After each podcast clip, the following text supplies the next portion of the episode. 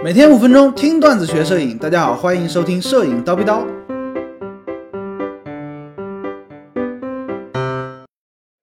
单反、微单怎么选啊？之前讲了那么多，估计很多同学都会困惑啊。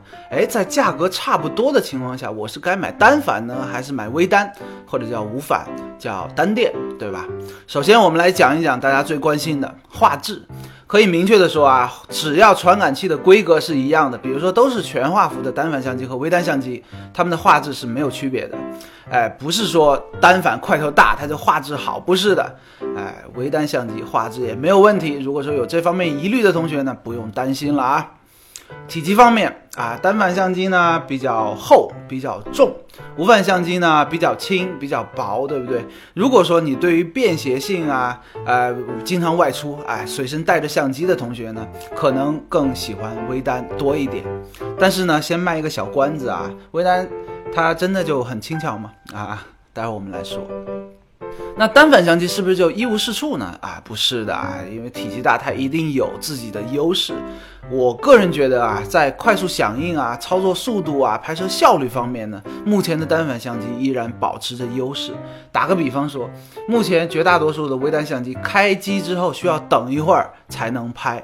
单反相机呢，直接开机就可以拍，哎，这是不是一个小小的差别吧。至于几年前呢，大家反复强调的微单相机对焦不快，连拍不快，啊，目前这个已经大为改善了啊，甚至说已经有赶超的趋势。但是呢，哎，单反相机体积大。键盘多，按键多啊，波轮多，效率自然会高一点，这是相关的一个啊操控性方面的优势。取景方面呢，这两款相机它也是不一样的。单反相机啊，通过光学取景来取景的，对吧？完全没有延迟啊，而且呢，取景不耗电。微单相机呢，它是通过这个传感器随时感知影像，然后把这个信号啊传到背面的屏幕或者说电子取景器里面，所以说呢，它就会受到显示器或者说电子取景器在分辨率、在刷新率方面的一些限制。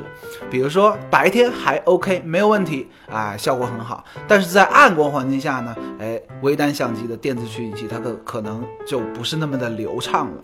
当然，目前主流的这种微单相机呢，在这方面也。也还做得越来越好了，倒不用特别的担心这一方面。另外呢，说一个所见即所得啊，单反相机啊，光学取景器取景，但是你看到的影像跟你最终拍到的影像，它其实是不一样的，对不对？无反相机、微单相机，你电子取景器里面看到的场景。拍下来，它就是最终的场景，哎，所以说呢，我个人觉得在取景的这种呃这种便捷性或者说是效率方面呢，哎，微单相机反而更加直观一些。呃，刚才说了体积小巧，对不对？微单相机机身体积小巧，但是需要说一说镜头的事儿啊。这二者镜头方面呢，有两个显著的区别。第一个体现在价格，同焦距同光圈，也就是说。技术规格在同一层次的镜头，单反相机通常比较便宜，微单相机呢镜头通常比较贵，这是一个。第二个呢就是体积方面，你别看微单相机的机身很轻薄，但是呢同规格的镜头体积却要比普通的单反相机的镜头要大。大家不相信呢，可以去网上查一查啊。这个两者相加，你说哪个更便携？不太好说啊啊，不太好说。价格方面呢，二者差不多啊。但是从高老师个人觉得，由于这个微单相机啊，它集成度很高，内部零件少嘛，啊，甚至说它就轻嘛，对吧？用料比较少，理所应当的，它的价格应该再便宜点才对啊，应该再便宜点才对。发展趋势方面呢，我个人觉得，哎，单反相机以后肯定会被微单所取代的。啊，这是一个长远的一个发展的趋势吧，我个人是这么认为的。为什么呢？厂商他肯定怎么成本低怎么造呗，对不对？单反成本高，微单成本低，他就造微单了嘛，对吧？用户也是，用户也是，哎，价格便宜了，对大家也更有吸引力，大家都去买，对吧？那最终怎么选呢？啊，结合微单的一些缺点，结合单反现在的一些现状呢？哎，大家根据你的需求来选。